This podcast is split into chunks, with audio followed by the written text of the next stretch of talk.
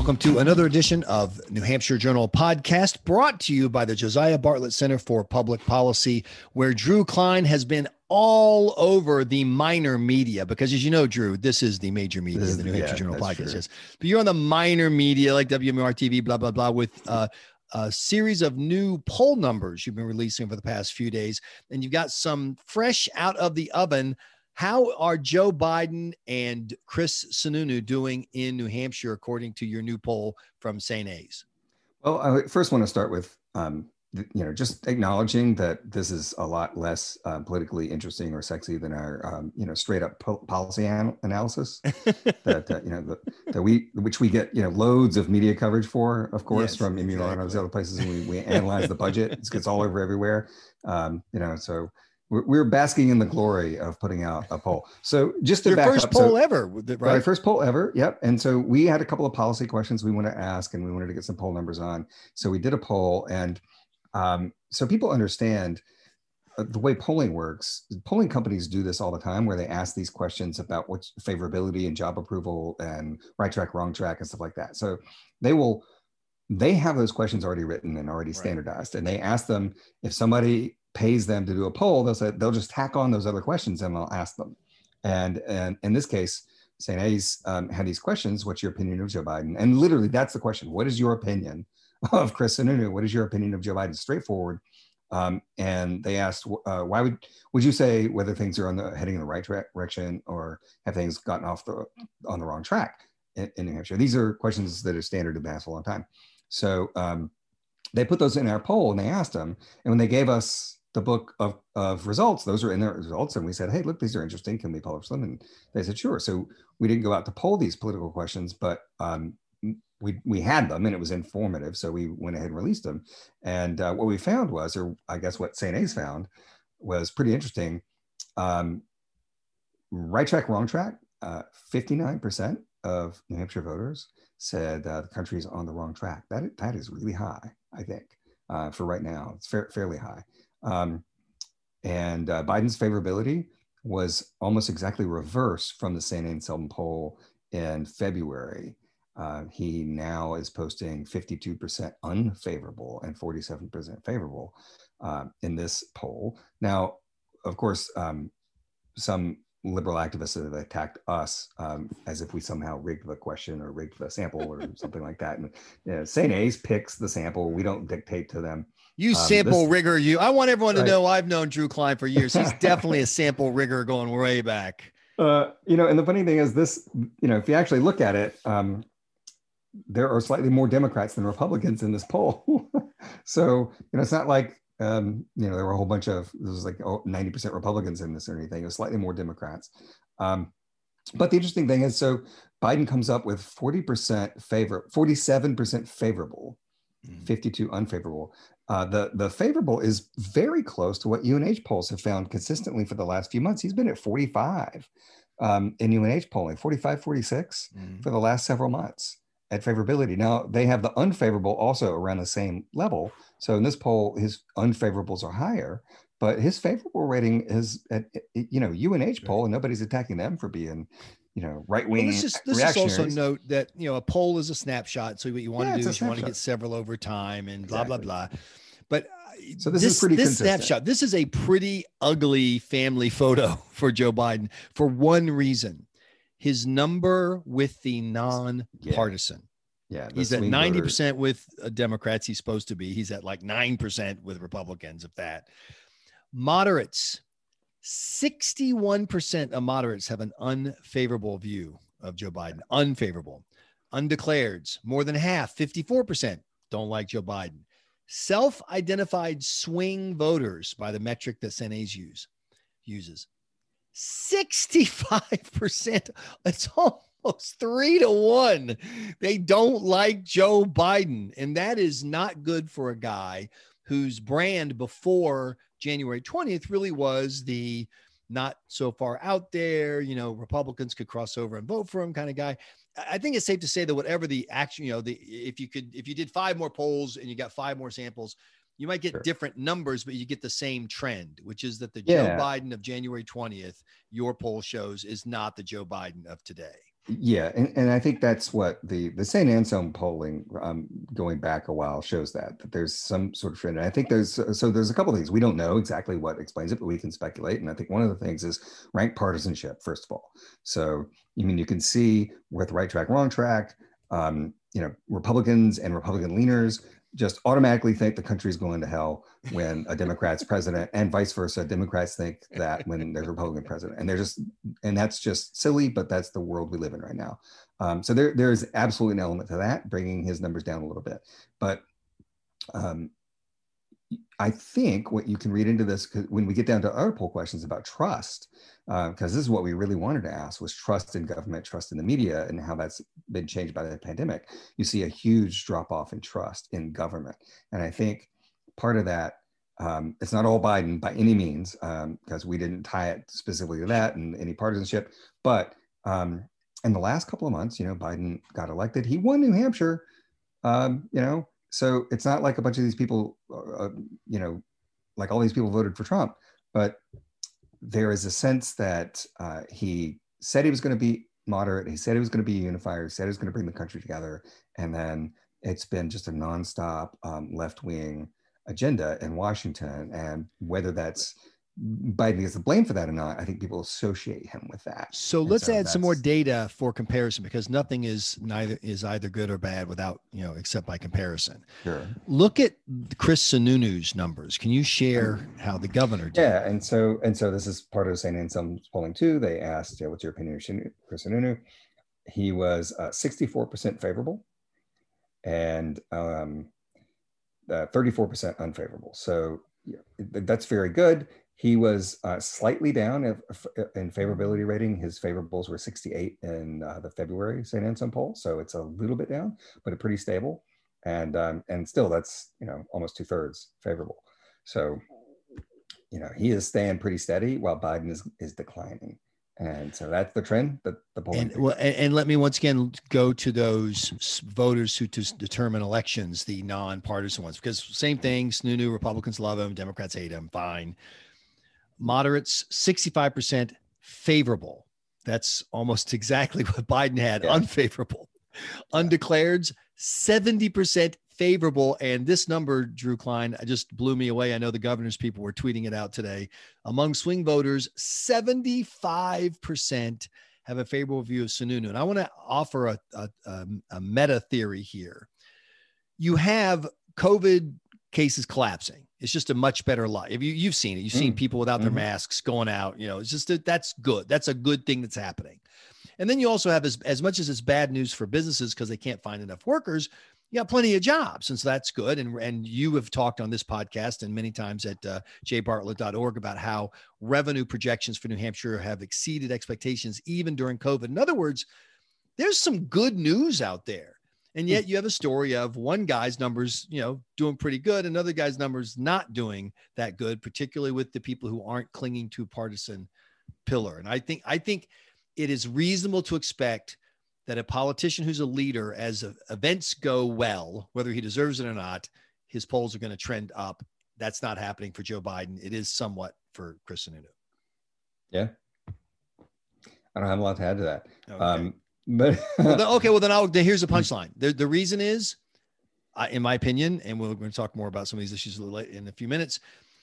For whatever reason, Democrats have really the, the the the people you hear about in the Democratic Party, other than Joe Manchin, who gets yelled at all the time by reporters, uh, you know, are people on the progressive side, and whether they reflect the party or not, it doesn't matter. They they're the ones the media quotes, are the ones that are omnipresent, you know, on social media and uh, then some of the policies you mentioned earlier that President Biden is offering some policies that are you know from the progressive end as well. He's not true.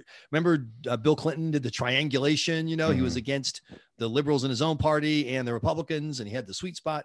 Biden is not doing that. He's sticking with the progressives on policy. And I think that you add up all these policies, whether it's tax hikes or the six trillion dollars in spending or the social stuff like the border and create uh, uh, critical race theory and on and the long litany. I just think the democratic brand right now is in trouble with swing voters. Democrats love it. They're doing great. But swing voters are like ah, this isn't what i thought we were getting kind of like squishy middle democrat. I didn't think we are getting you know aoc democrat. And i think joe biden is paying a price for the increasing problem. Oh, oh, uh, uh, defund the police. That's another huge one. Mm-hmm. He's paying a price because his party's brand is being associated with these progressive ideas. That's what I think we're seeing in the broader polls. Yeah, I, I think there's a lot of truth to that, and, and I think the, your key point about whether Biden himself is actually pushing these policies or is to blame for them, he is being associated with some pretty far left policies that um, a lot of folks don't like. I mean, there's a lot of policies out there that um, are very unpopular that are associated with that party. Um, and swing voters in particular tend to not like the extremes of either party. So when you have um, the extremes the stream of the Republican Party getting all the media attention and getting all the focus, um, you can often see those swing voters turn away from the Republican Party. And when you have the far end of the Democratic Party getting all the media attention, you can see them turn away from the Democratic Party. And I think that's a lot of what we're seeing right now.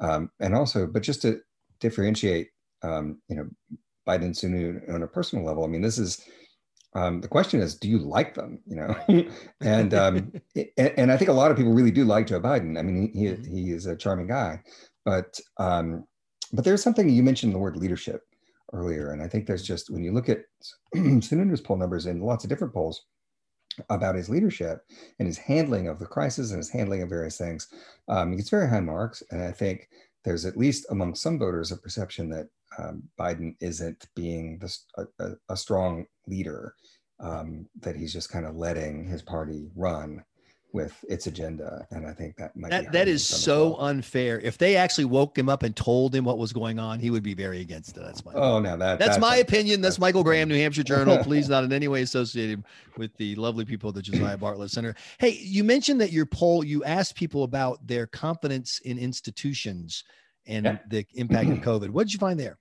So we this is what we really wanted to find out. Has and we asked the, this question: Has the COVID nineteen pandemic made you more trustful of filling the institution, less trustful, or made no difference? We did the first institution was government.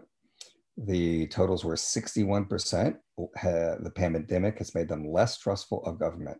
Thirty four percent, no difference. Five percent more trustful. I don't know who those people are, um, but 61% less trustful of government. And when you look at this on the party breakdown, Republican, 87% less trustful, no surprise. Undeclared, 65% less trustful. When you go to lean, um, Republicans, 88% less trustful. Uh, swing voters, 71% of swing voters say the pandemic's made them less trustful of government. These numbers are pretty reverse for Democrats. Um, 58% of Democrats um, and uh, in party ID say less, uh, no difference. 33% has made them less trustful. Um, so did anyone have a more trustful? did anyone well, say? Hey, no, I mean there were, there were no, no, no. Um, well, Democrats on party registration, Democrats um, and people who went to grad school um, it broke ten percent more trustful. Um, wow. yeah, but but no, on on the whole, it was less trustful, except for Democrats who said no, that mostly no difference. Um, but when we t- went to media, um, has the pandemic made you more or less trustful of media? We found 60% less trustful and 34% no difference. And Democrats, again, 62% of Democrats say uh, the pandemic has not changed their trust in media, 25% less trustful, 13% more trustful. um, Republicans, 2% more trustful. That's probably an error. Exactly. it's within the margin of error of the poll. Uh, 92% less trustful, 6% no difference. And undeclared voters, 63% less trustful of the media, 34% no difference. So media and the government have done a great deal to lose the trust of New Hampshire voters. Um, and yet, we asked the same question of business, and our finding was only 22% said they were less trustful of business because of the pandemic, and 69% said no difference. I want to be clear that you asked the same voters about what is your opinion of business. Business, you didn't ask yeah. businesses. Yeah, you asked people. No, great. Yeah, we, we asked voters. Yeah, sorry if I wasn't clear. Um, the same voters. So only 22% of voters said they were less trustful of business, 69% no difference. Um, and, and that's remarkably, this is one of those questions where you might expect partisanship to rear its ugly head, but it didn't. And I found that fascinating. 66% of Democrats, uh, I'm sorry, of Republicans said no difference in their view of business, and 64% are Democrats. So they agree on that. That that um, you know, businesses pretty much. Yeah, but the Democrats job. already hated business. They, they couldn't hate him anymore. You know, that's what's what's. Well, it didn't make them any less trustful, and the numbers broke down the same, and and the same for less trustful. So twenty five percent of Dems and twenty four percent of Republicans said the pandemic's made them less trustful. So um, that was really really interesting. I'm not sure exactly how to explain it, but um, uh, undeclareds, by the way, seventy five percent, no difference, and eighteen percent less trustful. So they're even more trustful of uh, business than the parties are. So what this shows, you know, on the whole, I think, is that there's a, a broad sense among New Hampshire voters that business got the job done. It right. did what it's supposed to do during the pandemic, and government didn't, and the media didn't, and they really blew it, and they weren't, um, they weren't, they didn't earn. Not only did they not earn the trust, they lost trust throughout the pandemic, and I think that's a really alarming thing. If uh, if you're particularly if you're a media executive, um, you know, when you have already low trust levels, and then you have 60% of the people saying they've become less trustful of you, uh, I, I, think that is a real wake up call. I think you really have to say, you know what, it, it's time to assess um, our model here. It's time to assess how we're delivering information. If we are losing so many um, people, including, you know, not just people who are, you know, super partisan, 68% of swing voters. So um, I just, I, I, think from media point of view, we've seen so much bad coverage of the pandemic. Uh, it really is time to reassess how the coverage is done and how they communicate information to people. And obviously the same thing with the government, but um, you know, can you really make a difference there? I don't know. you can't. Uh, but we're not expecting those things to change. I mean, I, I don't know anybody who expects the government sector to suddenly get competent. And I don't know anyone who expects the media to go back to the standards they tried to uphold, you know, in a previous generation. So I, I don't think this damage is going to be recovered from. I just think people are going to move on to other sources for trust. Well, and that's one of the reasons we wanted to sort of do the poll is just to see. We didn't really know what to expect from this at all. And when we saw these results, um, at least there was some hope that you know, maybe some folks in the media would take a look at this and go, you know, we really have to reassess a little bit here because I mean, they've been again, in the, the trust they've been is so in below twenty percent uh, in national polls for years. That's yeah. the, they don't care. They get yeah. they've got their audience and they serve their audience, and that's all they're going to do. My question for you, from a public policy standpoint, is what should uh, legislators, policymakers do with this information? In your opinion? well, um, that is a great question. So for government, I think there's government media. I think there's just one big takeaway, which is what we're doing isn't working. People don't trust us, and the more we do it, the less people trust us. So maybe we should rethink the way we're doing things. I think that's kind of the big takeaway. Um, and when you look at the business results, what's the difference between business and media and government during the pandemic? And again, um, you know, people turn to during times of crisis and emergency, people turn to the government and they turn to the media to be reliable. They turn to those the government to be to make them safe and to protect them, and they turn to the media for accurate information. And what they're telling us in these poll numbers is we didn't get either of those things from you. And what they got from business was exactly what business was supposed to do. There is a market need, we fill it we fill it competently, we fill it quickly, we get it delivered on time, and we charge you a reasonable price for it. you know, and business did its job. And I think one of the big takeaways is that the American people want you to do your job. It's the Bill Belichick approach to, you know, life. Just do your job. That's all we want. We don't want you to lecture us. We don't want you to, you know, enlighten us and and tell us how we're, you know, not being right. Eh, you know woke enough or you know don't lecture just do your job you know don't infantilize us don't tell us um, no masks one day then masks the next day don't hide information from us because you don't think we can handle it um, there was so much that media and government did wrong during the pandemic and um, and you know one of the reasons and i mentioned this in the podcast before one of the reasons we know why the media and the government and, and media i'm saying broadly but a lot of the national media one of the reasons we know why they messed up so badly is because there isn't a media monopoly in this country. There are competing sources of information.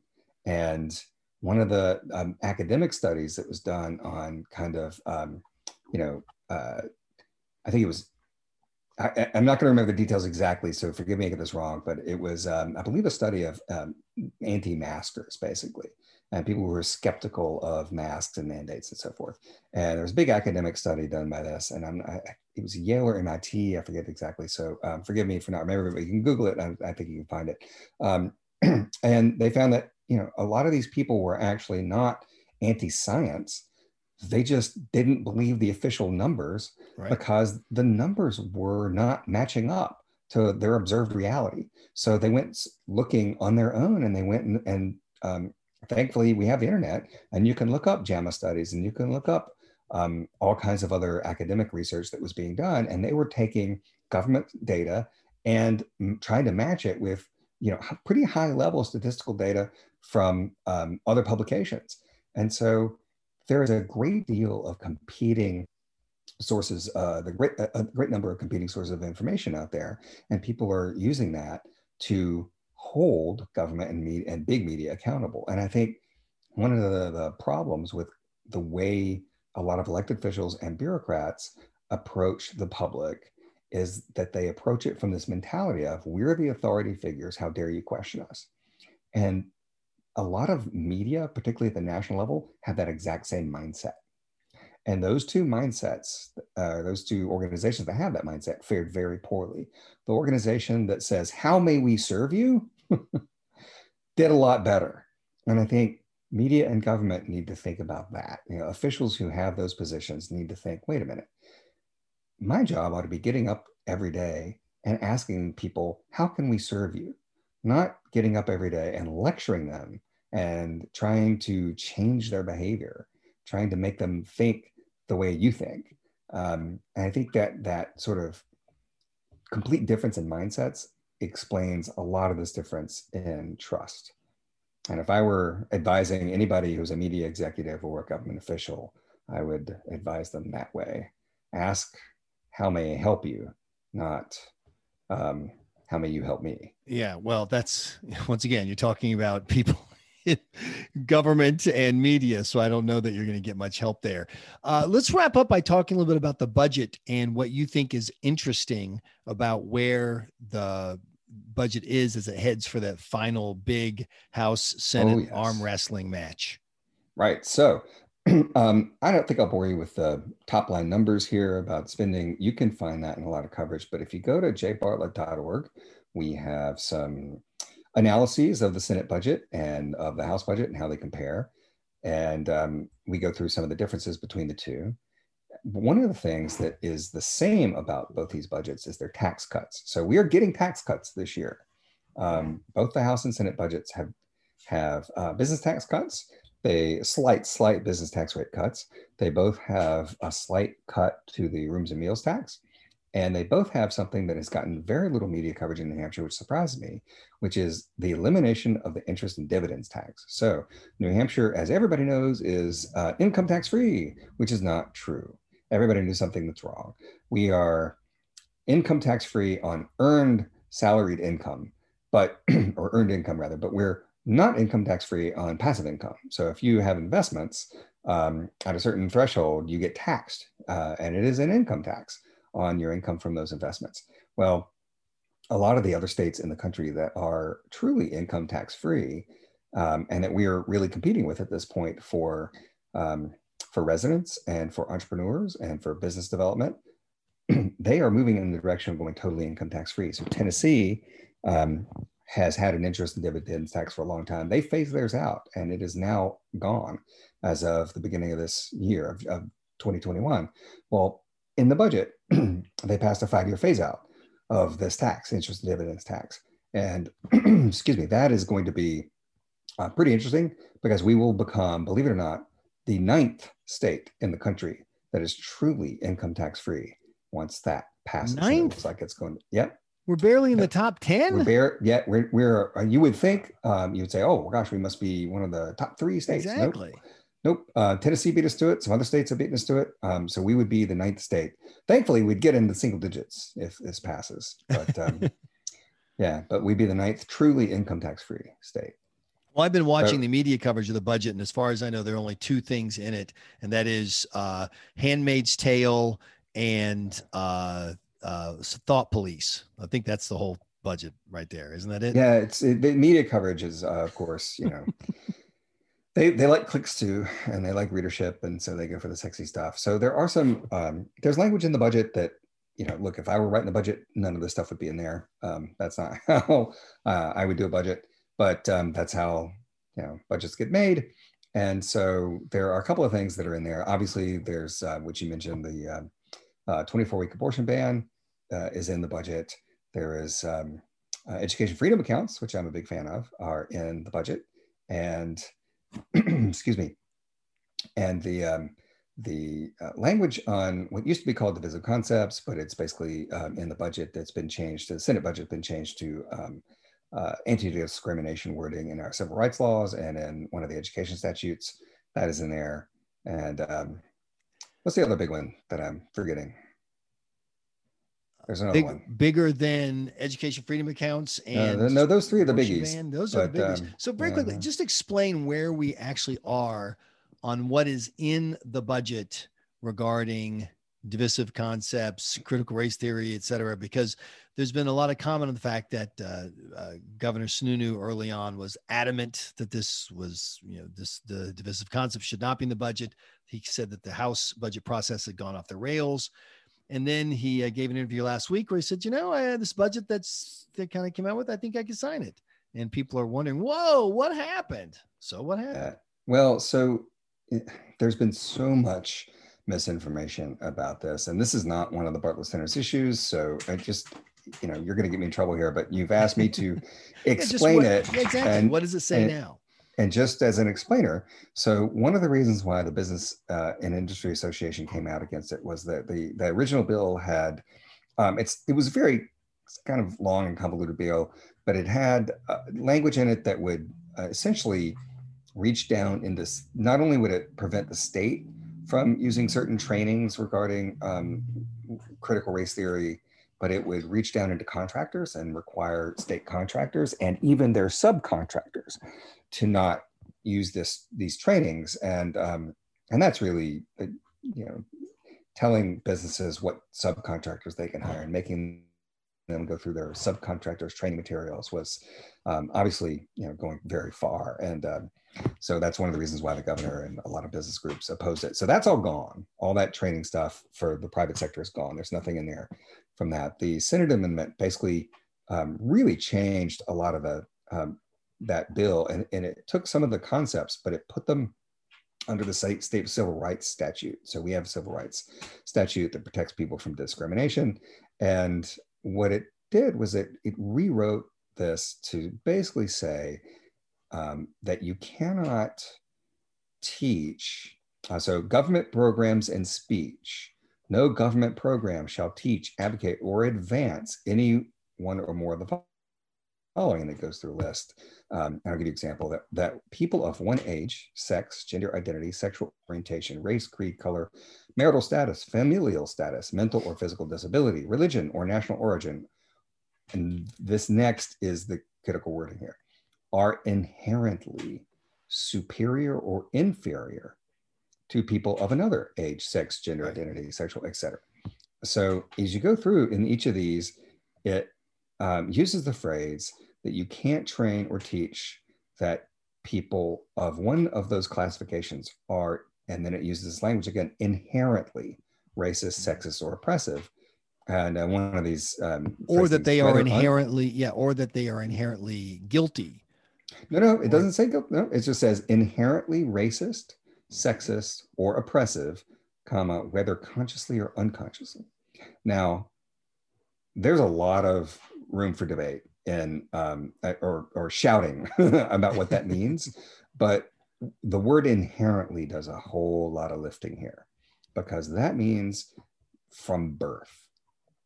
So, what this language means, as it's written, as I read it, is we cannot, uh, if it were to pass, the state, no state program could teach that. And that's really critical. Could teach people to believe that one of these groups is by birth racist, sexist, or oppressive. That's it. That's the language. It does not say anything about bias. Bias is not in there. Um, you know, stuff that you learn, stuff that uh, you pick up uh, as part of your culture um, is fair game. So, for example, if you had a training program on um, bias uh, that said people have certain perceptions they grow up with, it's in the culture. Um, if you're white, you carry certain biases with you that might make you see um, people who are non-white in a certain way. If you're male, you might have certain biases that make you see the world in a certain way, that treat women in a certain way.